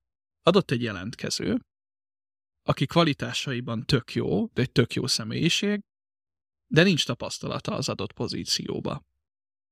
Ez szerint az állítás szerint a női vezetők, ha meglátják a lehetőséget abban a jelentkezőben, szívesebben felveszik, mint a férfi vezetők, akik azt látják, hogy nincs ebben tapasztalata, menjünk tovább, jön a következő. Ti hogy látjátok ezt? Lehet, hogy van benne igazság, bár nálunk szerintem ez pont fordítva van. Így van, ez fordítva van. ez nálunk fordítva. Én nagyon, jó, ez lehet, hogy azért is van, amit Andi is mondott, hogy én nagyon régóta foglalkozok pszichológiával, coachinggal, szemlélettel, önfejlesztés, erre is. önfejlesztéssel. Talán régebb óta a legtöbb férfi azért nem, nem foglalkozik szerintem ennyit önfejlesztéssel, mint én. És, és nekem ezáltal már a tapasztalatom az, hogyha valakinek a személyisége jó, egy munkatárs jelöltnek, az, az, az sokkal nagyobb, hosszú távon is sokkal jobb munkaerő tud lenni, mint aki mondjuk esetleg szakmailag patent, de, de mondjuk nem olyan jó a személyisége. És azért a saját cégünkben is azért voltak példák, hogy voltak nagyon jó szakemberek, akiknek a személyisége annyira összeférhetetlen volt, hogy bizonyos munkatársakkal nem tudtak együttműködni, ezáltal a csapatra rossz hatással voltak. Viszont akinek meg jó volt a személyisége, bekerült a csapatunkba, nulla kezdő ö, szakmai tapasztalattal, fél év után olyan szintre tudott jutni, hogy, hogy, hogy tényleg ö, ügyfelek is kedvelték, nagyon jó, tehát szakmailag nagyon könnyebben. Tehát összefoglalva, szakmailag sokkal jobb szintre tud jutni egy jó személyiségű ember szerintem, mint akinek, aki jó szakmailag, viszont a személyisége nem jó. Az, az, az, az nem fog tudni tovább fejlődni. Uh-huh. Vagy van nehezebben. Itt, van itt egyébként ezzel kapcsolatban, meg hát ugye a coachingot felhoztuk már többször is. Egy olyan állítás, hogy a nők inkább influencerek, a férfiak pedig inkább kócsok. Ide is adok egy ilyen magyarázatot, hogy, hogy ne csak lógjon a levegőben ez az állítás, mert sok mindent bele lehet magyarázni. Akik erre hivatkoznak, azok általában azt mondják, hogy mivel a nők még mindig kisebb számban jutnak vezető szerepbe, mint a férfiak, ezért sokkal inkább kuriózumnak tekinthető még mindig, vagy sokkal inkább magára vonja egy női vezető a közösség figyelmét, ezért ösztönösen követni kezdik, míg a férfiak azok, azok, azok inkább időt töltenek a, a munkatársakkal, csapattagokkal, házon képzéseket tartanak, kihívásként fogják fel a coachingot, tehát sokkal inkább olyanok, mint egy edző, hogy értsük már, hogy közel áll a kettő, tehát mind a kettőt követik, ezt szerintem ö, lefektethetjük, de hogy amíg mondjuk egy, maradt még egy állításunk, amit meg kell vizsgáljunk, és utána egy kis vidám játékra invitálok benneteket. Az állítás az így hangzik, a nők inkább influencerek, a férfiak inkább kócsok.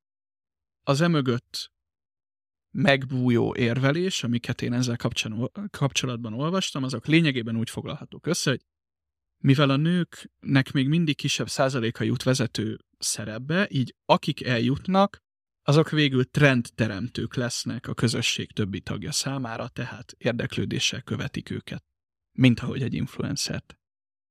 Másrészt viszont a férfiak ö, inkább mentorokká és edzőkké akarnak válni, őket jobban motiválja ez, és ahelyett, hogy, hogy utasítanak a, a munkatársakat, vagy az alattuk lévő vezetőket, csapattagokat, vagy akár a háztartáson belüli elképzeléseiket, ők inkább trenírozni, coachingolni próbálják a, a többieket. Ugye a különbség az edző és az influencer között az az, hogy, hogy az edző talán személyesen, a coach személyesen direktebb hatást vált ki, az influencert pedig érdeklődéssel követik, és úgy fejti ki a hatást, hogy ő viselkedik valahogy, csinál valamit valahogyan, és őt ezt mintaként kezdik követni. Mi a véleményetek erről? Hát nálunk ez abszolút megjelenik, szerintem, mert Andi inkább a motivációs vezető, úgymond. Én inkább vagyok a, az inspirációs vezető, és a háromféle vezetési stílust képviselünk igazából a cégben. Van ez a motivációs vezető, van az inspirációs vezető, és van a transformációs vezető. A motivációs vezető az, az, az kívülről befele dolgozik, tehát az kívülről motivál általában, talán nevezhetjük ezt az influencernek, amit te is mondtál, tehát aki, akinek a jelenléte olyan, olyan erős és olyan motiváló, hogy, hm. hogy ez motiválja a környezetét, és van az inspirációs vezető, aki inkább belülről kifele dolgozik, mint a kócsok. A kócsok is inkább belülről kifele dolgoznak, tehát hosszú távon trenírozzák, mentorálják az embereket, és próbálják a belső tulajdonságaikat fejlesztve, így képe, képezve a csapatukat, meg a, a munkatársaikat és van a transformációs vezető, aki elvileg a Jedi szint, uh-huh. aki mind a kettőt ötvözi. Tehát aki kívülről is dolgozik, belülről is, és, és, és a munkatársak belső motivációjára is hat, külső motiváció, és egyszer a kettőt nagyon jól tudja összhangba hozni. Egyébként Andi inkább a motivációs vezető, én inkább az inspirációs vezető, és mind a ketten a transformációs vezetésre gyúrunk, és szerintem mind a ketten egyre közelebb jutunk, én úgy gondolom ehhez, mert ez az álom szerintem a mhm. vezetésbe és de Andi alapvetően is az a motivációs vezető, aki tényleg szoktam is neki mondani, hogy ha valaki öngyilkosság előtt áll, és vele beszélget 10 percet, akkor így, így, így céljai lesznek az életbe, és, és reménykeltő motiváció lesz így az életbe visszajönni, mert olyan, olyan szinten, hogyha a csapatunk is esetleg nagyon lent van valamilyen szinten energia színbe, vagy, vagy rossz kedvűek, vagy, vagy kudarc élmény éri az egész csapatot, uh-huh. akkor Andi kettő perc alatt rendet tud tenni az, a munkatársaink fejébe, uh-huh. és, és olyan motivációs beszédet tud tartani, és ez csak úgy jön belőle, tehát erre még fel se készül, és, és, és talán ez, amit mondtál, ez az influencerség, tehát hogy, a, hogy az egyediségével, azzal, a, azzal az energiával, ami, amivel amivel van egyszerűen mindenki életre kell, és egyszerűen küzdeni akar a közös célért. Viszont ennek megvan azért a hátránya is, mert hogyha valaki egy külső motivációs vezető, akkor függővé válhatnak tőle a munkatársak. Tehát amikor nincs meg ez a motivációs energia, akkor a munkatársak motiváció lejjebb megy. És ezért kell a másik oldal is. Tehát ezért kell a belső ö, képzés, úgymond, amit te is mondtál, mm-hmm. vagy mhm. ez a coaching jellegű képzés, hogy ö, hogy a munkatársak ne csak akkor legyenek motiváltak, ha kívülről valaki felhúzza őket, hanem, hanem, hanem hogy magukból is tudjanak er-, energiához jutni, és saját magukat is tudják belülről is motiválni. Tök jó. Igen, ez abszolút így van, és ez, ez nem volt azért egy könnyű időszak, mert igen, az egész jelenségem ilyen, hogy, hogy én nagyon szeretek adni, és nagyon szeretem a környezetemet támogatni, és azért voltak azért negatív tapasztalataim is ebből, most nem csak feltétlenül munkatársakkal, hanem, hanem úgy egyébként is a környezetemben, hogy azért ezt előszeretette kihasználja a környezet.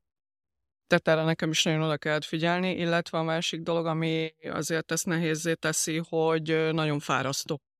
Tehát, hogy állandóan motiválni a környezetet, és, és azáltal ők jól teljesítenek, és amint Balázs is mondta, hogy utána meg függővé válik, tehát ha nem vagyok bent, akkor már alább megy a teljesítmény, és csak akkor emelkedik vissza, hogyha ha megint elmondom a reggeli beszédet, hogyha megint tolom őket. Tehát, hogy, hogy itt azért ebben nekik is kellett az együttműködésük, és ezt meg kellett azért értetni akár a munkatársakkal is, hogy én például már nem vagyok annyit jelen bent fizikálisan, tehát hogy, hogy azért van, hogy otthonról dolgozom, vagy, vagy ügyfeleknél vagyunk, tehát tréningeket tartunk, tehát hogy, hogy ezt azért meg kellett szokniuk, és ez is indokoltá tette ezt a szintlépést, hogy most már ebből a motivációs vezetésből feljebb lépjek én is a, akár az inspirációt felé, tehát hogy elkezdjem tanítani őket, és, és hát haladjunk a transformáció felé. A másik dolog, meg amivel saját magamban meg kellett küzdeni, és ez szerencsére Maxwellnek a hatására felnyílt a szavam, és tényleg ez az influencer lehet, hogy jó szó, hogy az elején azért nagyon én is ilyenben gondolkodtam, hogy jaj, amit én elképzelek, az megvalósuljon, vagy amit Balázsra kitaláltunk, az, az mindenáron.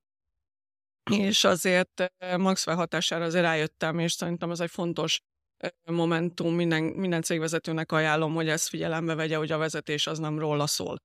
Tehát, hogy ezt, ezt, ezt igenis nagyon komolyan kell venni, és innentől kezdve, ahogy ezt megértettem, hogy itt nem az én személyem a lényeg, hanem az, hogy az egész csapat együtt lüktessen, és együtt érjük el a, a célokat, és ezt kell nekem vezetőként elér, elérnem, hogy ez sikerüljön, illetve, hogy ők is a legjobb formájukat tudják hozni, ezért én rengeteget tehát képezem magam, tanulom, figyelem őket, rengeteget foglalkozok velük. Ez szerintem már egy, egy következő szint, ami, ami tényleg tehát nem arról szól, hogy, hogy én vagyok a cégvezető, és akkor én vagyok ez a cég, hanem, hanem elkezdek miben gondolkodni, és, és őket, őket tanítani, tanírozni, és így, így együtt érjük el ezeket az eredményeket, sikereket, amiket most el is értünk. Igen, én annyival még kiegészíteném, mert én mindig focis példát hozok fel, most is azt fogom behozni, ha már, coaching, ha már coachingot hoztál te is, Szabi, hogy igen, tehát hogy, hogy úgy kéne gondolkoznunk vezetőként szerintem, mint tényleg egy foci edző. Tehát a, a foci edző is, tehát hogyha ha mondjuk egy Barcelonát nézem, akkor nem a, a, az edzőről szól az a meccs. Tehát ott is a, a, az edző, mint vezető, tehát ő neki az a célja, hogy nyerjen a csapat. Még majdnem azt se érdekli, hogy kilövi, kilövi a gólt nyerjen a csapat, vagy nyerjük meg a bajnokságot, vagy nyerjük meg a BL-t.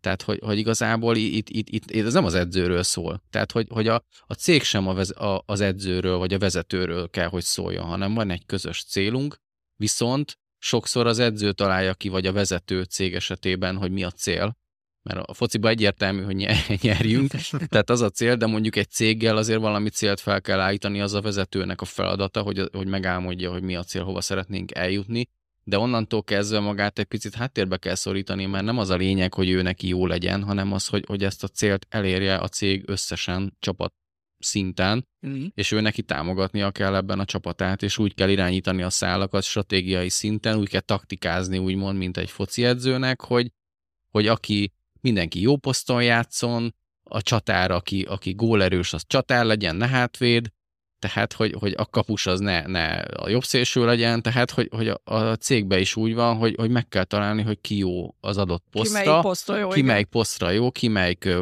munka, munka pozícióba vagy, vagy munkakörbe való, mi az erőssége, abba a helyzetbe kell hozni a, a vezetőnek a csapatát, és utána meg az együttműködésre kell őket ösztönözni, és arra, hogy nyerjük meg a meccset, vagy ebben az esetben üzleti szempontból, hogy érjük el azt a célt, amit kitaláltunk közösen.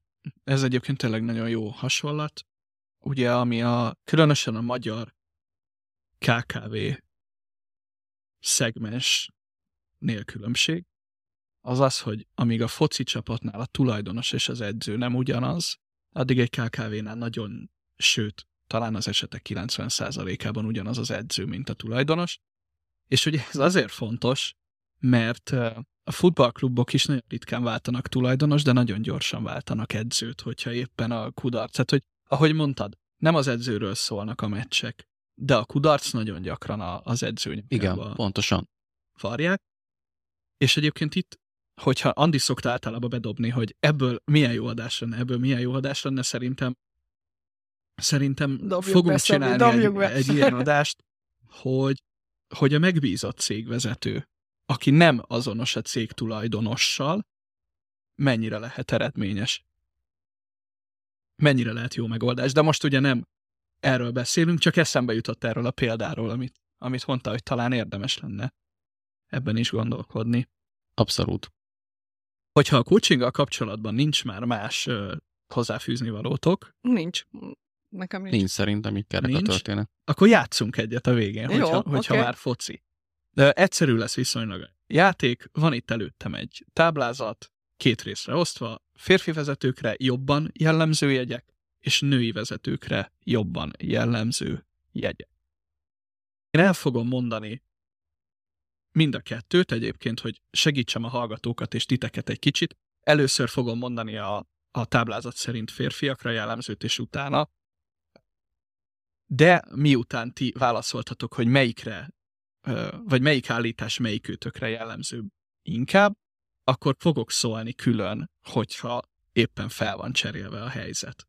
Talán ez így zárásként egy, egy érdekes játék lehet. Kezdhetünk? Igen. Igen. Milyen rádiós, nem? Hogy, hogy játékot is behozunk már. Már csak a betelefonálók hiányoznak. Szóval, egyik férfi oldal. A számok, tények, logika van az előtérben, a döntések meghozatalakor is. Női oldal, érzelemvezérelt, energikus. Melyik őtök melyiket érzi magáénak? Csak egyet választhattok. Hát én a számok tények, Uh-huh. de tolódok át a másik felé. És egyébként Andi, Andi is tolódik át a másik old felé is egy picit. Mert hogy Andi Igen. saját bevallása szerint Igen, hát a második, tehát hogy, Aha. az, az érzelmek és az energia, tehát az egyértelműen, de cégvezetőként azért a számokat mindig szem előtt kell tartani, tehát szerintem egyértelmű, hogy, hogy ez nem választás kérdése, hanem muszáj is tolódni. Ugye, igen, de ezért is fogalmaztam úgy, hogy jobban jellemző Igen, jegyek. Igen. Oké, következő. Férfiakra jellemző, direktebb, autokrata vezetési stílus, több ellenőrzéssel. Női oldal, inkább demokratikus, bevonó, az együttműködést részesíti előnyben. Hát én szintén vegyes vagyok, tehát, hogy itt most én megint középen nekem, most ez a veszőparipám úgy látom ebben az adásban, meg úgy az egész, egész attitűdömben, mert mind a kettő, tehát, hogy, hogy én iszonyatosan híve vagyok a, a csekkintolásnak, tehát, uh-huh. hogy Mhm. az ellenőrzésnek, illetve ugyanaz a, a másik fele, tehát, hogy az együttműködés meg a veszőparipám, tehát, hogy Uh-huh. én, én most ebben azt tudom mondani, hogy én középen vagyok, tehát mind a kettő. Igen, illetve abba, azzal kiegészíteném, hogy most én már ugye nem vagyok operatív vezető igazából. Mhm. Tehát, hogy amikor én voltam inkább az operatív vezető, és Andi, Andi inkább uh, irodavezetői szerepbe volt Mhm. inkább, talán így tudnám megfogalmazni, akkor én voltam jóval a direktebb. Tehát én Aha. voltam az, aki jobban kontrollált, jobban ellenőrzött mindent. Most már ez persze nyilván változott, mert most már én a stratégiai szinten vagyok inkább, és ezért egyértelmű, hogy Andi ellenőriz inkább, és ő a direktebb. Aha. Tehát, hogy én lehet, hogy már most már lehet, hogy én vagyok a demokratikusabb néha a munkatársakkal, tehát én jobb ofizok velük többet, Andi az, aki szigorú velük, mert én már inkább a stratégiai vezetést viszem. Oké, okay. tehát akkor ez, ez nem volt teli talán. Az elő, amíg az előzőre Igen, azt tudtuk igen, Igen, mondani. igen, igen, igen, igen, igen, igen, igen. Jó. igen. Harmadik. Férfiak. Inkább a múltbéli események, információk, számok, tapasztalatok alapján hoznak döntéseket, amíg a nők inkább intuitívan döntenek, és inkább a kreativitást tartják fontosabbnak, mint az analitikus gondolkodást. Hát én szerintem a múlt, múlt alapján. Uh-huh. Bár én nem foglalkozok általában a múlttal, de annyira mindig, hogy, hogy kielemezzem, hogy a múltban egy döntésnek milyen következménye volt, és abból szűröm le, hogy a jövőben, tehát most hogy kell döntenem, hogy a jövő más legyen. Jó, hát nálam meg az in- intuíció, én, én intuíció mániás vagyok, ha lehet ezt így mondani, mert, mert szerintem sokkal teret kellene ez az eg- egésznek adni, és ezt jó értelemben, tehát hogy nem egy ilyen bullshit intuícióról beszélünk, hanem amikor tényleg az nagyon jól működik, az nagyon hasznos tud lenni például akár ma is, hogy reggel mentünk a piacra, és hogy volt olyan érzésem, hogy viszek elnyőt, pedig még nem esett, és 10 perc elvittem, és tényleg, tehát hogy, hogy ilyenekre is szoktam így használni, meg tesztelgetni ezt a dolgot, de azt azért el kell mondani, hogy a döntésekben figyelembe veszem, de, de kell a racionalitás is mellé. Tehát, hogy nincs az, hogy jaj, most van egy ilyen megérzésem, és akkor egyértelműen úgy döntünk, bár azért munkatárs felvételnél azért ez többször visszaigazolódott, hogy, hogy az intuíció most már erősebb. Uh-huh. Tehát sokkal jobban hallgatok azokra a megérzéseimre, amik jönnek, hogy, hogy valami nem tiszta, valami még egyeztetni kell vele, és utólag ez, ez azért elég nagy számban, ezt szerintem mondhatjuk, beigazolódik.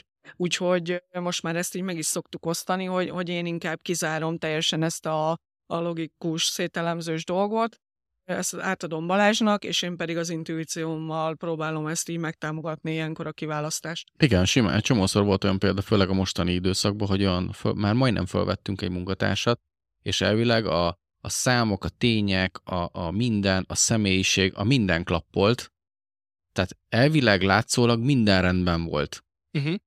A cég személyiségéhez, értékrendjéhez illet passzolt, és az utolsó pillanatban lehet, hogy a munkatárs mondta azt, hogy, hogy nem mert mm. mondjuk mit tudom én, mégis ott maradt a régi munkahelyén, vagy, vagy aztán rájött, hogy messze vagyunk az irodánk, vagy, vagy, vagy túl nagy falatnak látta ezt a, ezt a munkát így hirtelen. Tehát, hogy, és, és Andi már előz, előzőleg is mondta, hogy, hogy lehet, hogy mégse valami nem lesz oké. Okay. De egyébként racionálisan ő is azt mondta, hogy minden oké. Okay. Tehát, hogy minden passzol. De mégis volt egy olyan megérzés, hogy, hogy valami még azért nem tisztázott nála, tehát, hogy lehet, hogy még vacilált, és, és ezek, ezek, ezek be szoktak jönni mostanában nagy, nagy száma. Egyébként apró érdekesség itt a hallgatóknak, és lehet, hogy nektek is, hogy képzeljétek, egyre több kutatás igazolja azt, hogy valójában az intuitív döntés azok nem ilyen random megérzések, hanem az agyad végigpörgeti a mintákat, amiket már korábban láttál. Tehát az sem egy ilyen mert nagyon sokan azt Igen. mondják, hogy az intuitív döntéshozás az a has, hasamra ütök, és Igen. mondok Igen. valamit, de valójában azért, valójában azért nem, nem az. Igen. Szó. Igen. Igen. Oké. Okay. Következő állítás. Férfiakra inkább jellemző, hogy innovatívabbak és jobban megragadnak egy-egy új lehetőséget, szívesebben ugranak bele újdonságokba, amíg a nők inkább inkább a, a, a szorosabb együttműködések és a és a tartsuk meg azt, ami van, és, és biztonság felé húznak. Hát nálunk egyértelmű az innováció, én vagyok szerintem, mm. hogy az, az, az erősségben, tehát, hogy igen, tehát, hogy én kevésbé vagyok biztonsági játékos, úgy gondolom. Igen, ez így van. Abszolút, de szerintem nincs ezzel baj, mert mind a kettőnek jelen kell lenni, tehát nem Igen. vagyok híve ennek az ész nélküli újításnak sem. Tehát, hogy, hogy ezeket meg kell beszélni, és, és ezt is egy normális balanszba kell ö, hozni. Uh-huh. Tök jó. Ezen gyorsabban végig ö, mentünk, e, ezen az egy ponton, mint gondoltam. Oké. Okay. Férfiak többet és hatékonyabban delegálnak, és sokkal inkább fókuszálnak a feladatokra. A nők inkább inspiráló célokat adnak, a motiválásban erősebbek, és, a, és, a, és az emberi odafigyelés törődésben. Mert az abszolút megvan, tehát ezt már az előbb is Balázs is kifejtette, tehát uh, szerintem ez, ez egyértelmű, ez nálunk, nálunk így van. Uh-huh. Igen, abszolút. Alátámasztom. Oké. Okay. Uh, férfiaknak erősebb a meggyőzés, tehát jo- jobbak meggyőzésben, könnyebben érvényesítik a, az elképzeléseiket, akarataikat, amíg a nők nyíltabban kommunikálnak a célokról, gondolatokról, ötletekről, és így gyakorolnak hatást nálatok? Hát én szerintem mind a kettőt tudom hozni. Tehát a meggyőzésben is erős vagyok, illetve nyíltan is kommunikálok. Ö, igen, tehát, hogy ez most nehéz kérdés picit, hogy megbe vagyok én is erősebb, mert a meggyőzésben szerintem Andi jobb uh-huh. nálunk. Igen, igen, tehát szerintem ő, ő meggyőzésben jobb, mint én, bár egy picit azért is van, mert én, én nem szeretek meggyőzni embereket. Én, én, amit mondtam is, ez a coaching technika, vagy inspirációval kapcsolatban én inkább rá akarom vezetni, hogy ő, ő is a, ő akarja azt. Uh-huh. Tehát, hogy ne, ne azért csinálja, mert én azt mondom, hanem, hanem azért, mert, mert hogy az neki is jó lesz. Tehát, hogy, uh-huh. hogy jó, mondjuk ez is valahol egy meggyőzés, tehát, hogy én mondjuk ebbe egy picit türelmesebb vagyok, tehát, hogy így inkább akár hosszabb időn keresztül győzök meg valami, valakit, mire rájön ő is, hogy neki is jobb lenne. Uh-huh. Andi az ilyen szempontból simán, hogyha valamit el akar érni, akkor ő mondja kész. Tehát, hogy, hogy bár ez is egy picit lehet azért, azért is van, mert ő már operatív vezető inkább, és, és ott azért gyorsabb, tehát operatív szinten sokkal gyorsabb döntéseket kell hozni, mint stratégiai szinten. Uh-huh. Tehát én jobban meg tudom rágni a dolgokat egy döntésekben, nagyobb horderejű döntéseket inkább én hozok, kisebbeket inkább Andi, tehát hogy ott, ott, ott nem nagyon van idő arra, hogy, hogy operatív döntéseknél, hogy itt most nagyon így hátulról jövősen győzkedjünk. Ott hirtelen kész. Ez csak, igen. Büntetőpár. Igen. Igen, komolyan mondom, tehát, hogy az, büntetőpárban van tényleg. Egyből, és nem is tudom, már egyszer össze fogom számolni, hogy, hogy én nem is gondoltam volna, hogy ez ennyire ennyire komoly feladat, tehát hogy tényleg aki így egy személyben látja ezt, amit témát fel is vetettél, erről mindenképp beszélgetni kell, bocsi, erről vissza fog csatolni, tehát hogy, hogy egyszerűen aki egy személyben viszi a stratégiai és operatív szintet, az, az, az iszonyatosan nehéz helyzetben van, tehát, tehát régen mi is egy, egyszerre vittük, és, és most így ahhoz, hogy, tehát én már, én most nem tudtam már, nem tudom a stratégiát is vinni, ő erősebb benne, értelmszerűen azt viszi, nekem az operatív szint könnyebben megy, de, de nem egy könnyű feladat, mert tényleg, ha így összeszámolnám, hogy, hogy mennyi döntést kell így, így meghoznom hirtelenjében, az, és ráadásul nekem még vannak segítségeim is, tehát Kristóf és Zsolt bent a két vezetőm, tehát én két vezetővel dolgozom együtt, hogy, hogy így hármasban tudjuk vinni, tehát hogy, hogy itt azért, azért, azért nagyon, nagyon, nagyon nem könnyű, nem könnyű a feladat, de erre külön adásba fogunk beszélni. így van.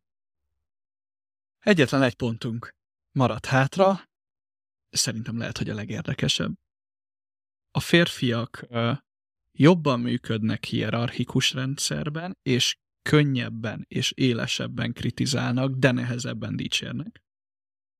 Ezzel ellentétben a nők a hierarchikus rendszer helyett sokkal inkább a cél, sokkal célorientáltabbak, jobban elismerik mások teljesítményét, és könnyebben ünneplik meg az erősségeket, de nehezebben kritizálnak. Hát ez így van. Pont. Pont, kész. Ennyi, ennyi, volt, a, ennyi volt a mai. Köszönjük, hogy a mai adás. Nem, tud, nem tudok mit hozzátenni. Én, én ezt abszolút, abszolút így élem. Igen, nekem kritizálni nehezebb, viszont dicsérni nagyon tudok, és nagyon szeretek is. Megmondani a dolgokat, az, az már nehezebb falat, ezért is, amit az előbb is említettem, Zsolt és Kristóf segítségével próbáljuk ezt azért átvinni, mert kell tehát nem vagyok annak híve, hogy, hogy mindig csak a pozitív dolgokat mondjuk, mert kell azért átbeszélni azt is, hogy mi az, ami nem sikerült, mert, mert abból tudnak a többiek szerintem fejlődni, de nem egy könnyű feladat. Ez, ezt én vállalom nekem, ez, ez, ez nem egyszerű. Igen. Jó, hát igen, igazából a, a hierarchikus vezetésnek én egyébként nagy híve vagyok, alapvetően még akkor is, hogyha azért ezt az emberközpontú vezetést képviseljük a céggel, mert én azt, azt érzem, hogy alapvetően a, a demokrácia nem működik. Tehát hogy, tehát, hogy muszáj a hierarchia, hogy bizonyos emberek feleljenek bizonyos feladatokért, meg bizonyos embereket ők irányítsanak.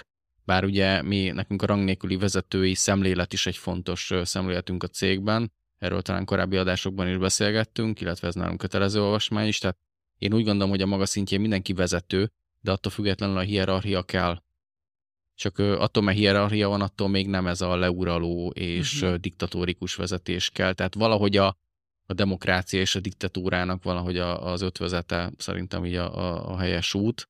De attól függetlenül én is így gondolom, hogy a hierarchikus vezetést azt én azért jobban képviselem szerintem, mint Andi.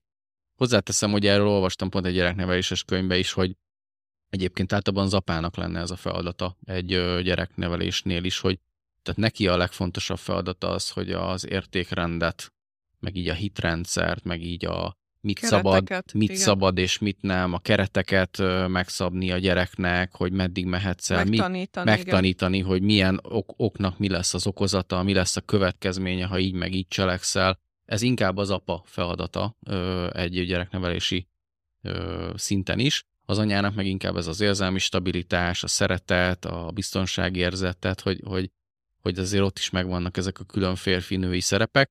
és ez, ez, ez azért, amiről az elején is beszéltünk, ez nem fekete és fehér. Tehát ez nem úgy van, hogy a férfi az értékrendet tanítja a nő, mert az, az meg csak szeretetet, és a férfi nem adhat át szeretetet vagy érzelmeket. Tehát ez ötvözni kell, de azért nyilván a férfira egy picit jobban kell, hogy jellemző legyen ez az értékrendbeli nevelés. És a vezetésben is, ugye? Szuper, én köszönöm szépen, hogy, hogy ezt a témát is átbeszélhettem veletek. Kötelességemnek érzem megkérdezni, hogy maradt-e bennetek bármi, ami kikívánkozik, és nem tértünk ki rá a férfi és női vezetéssel kapcsolatban? Én nagyon élveztem ezt az adást, megmondom őszintén, szerintem ez egy nagyon jó ö, téma, és ö, én inkább összefoglalnám azt, hogy teljesen mindegy, hogy valaki férfi vagy női vezető, szeretném hangsúlyozni azt, hogy mindenki a saját erősségeit használja, és működjön együtt. Tehát, hogy a legtöbb női vezető is, ha akár még ő a legfőbb vezető egy cégnél vagy valahol, nagyon fontosnak tartom az, hogy azért szerintem nem árt férfi vezetőkkel együttműködni és egymást kiegészíteni. Sokkal könnyebb szerintem egy céget vezetni, nyilván a saját 20 éves tapasztalatunk az, hogy mi már mi ketten vezetjük egy, ezt a céget, és nem csak azért, mert férj feleség vagyunk, de az, hogy ketten vezetünk egy céget, és egymás erősségeit tudjuk kiegészíteni, Szerintem ez, ez, ez adja azért a, a cégünk sikerét is. Tehát egyedül ezt a céget én nem tudtam volna így szerintem felépíteni, és szerintem Andi sem tudta volna egyedül ezt így felépíteni, viszont együtt, hogy együtt működünk, és egymást kiegészítve, meg tényleg határa csillagoség, én úgy gondolom. És ezt javaslom mindenkinek, hogy nem kell egy személyben vezetni egy vállalkozást vagy egy céget, hanem működjünk együtt vezetők vezetőkkel. Igen. Én, én, én is abszolút így így gondolom, és azért örülök neki, hogy a hölgyek egyre nagyobb kapnak ezen a területen, és én is jó magam is ezt képviselem, és nagyon szeretném, hogyha, hogyha ez, ez a tendencia folytatódna, és amit ebben az egész adásban most úgy képviseltem, vagy úgy előjött, hogy tényleg, és amit Balázs is mond, hogy, hogy tényleg így, így működjünk együtt, mert nem, nem egyéni játék van, hanem, hanem csapatszinten kell ezt az egészet megvalósítani. És egy picit most én spoilerezek, mert Andi a női vezetésről írja a könyvét. Jaj, de tehát, hogy, igen.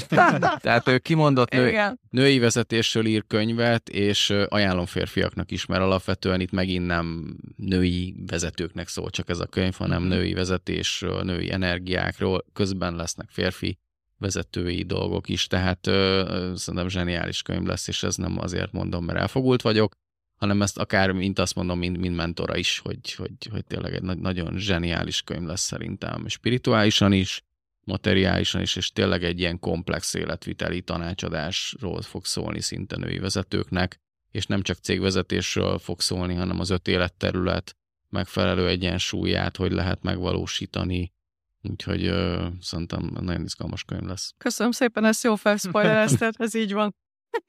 Nagyon várjuk már ezt a könyvet, úgyhogy Köszönöm.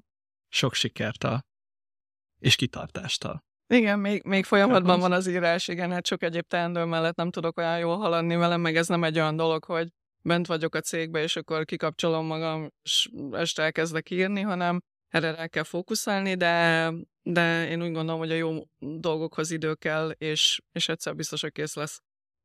Ebben én is biztos vagyok, és azt is, hogy nagy örömmel fogják ezt sokan olvasni, ahogy reméljük, hogy nagy örömmel hallgatják ezt a mai adást is. És nagyon sokan. Bízunk benne. Igen. Én is kimondottan élveztem ezt az adást, és remélem, hogy a hallgatók is. Nagyon szépen köszönöm Handinak és Balázsnak, hogy itt voltak. Köszönjük szépen Köszönjük a hallgatóknak. szépen. Mi is. Sziasztok. Sziasztok. Sziasztok. Örülünk, hogy ma is velünk tartottál az úton, amelyen a frusztrált, fáradt, kiégett, túlhajszolt vállalkozóból, aki jelenleg vagy, energiával teli, dinamikus, boldog, önfelett, nyugodt és egészséges cégvezetőt faragunk. Szeretettel várunk a következő adásban is, ahol szintén hasznos tippeket, tanácsokat, módszereket és eszközöket adunk a vállalkozásod és a saját életed fejlesztéséhez.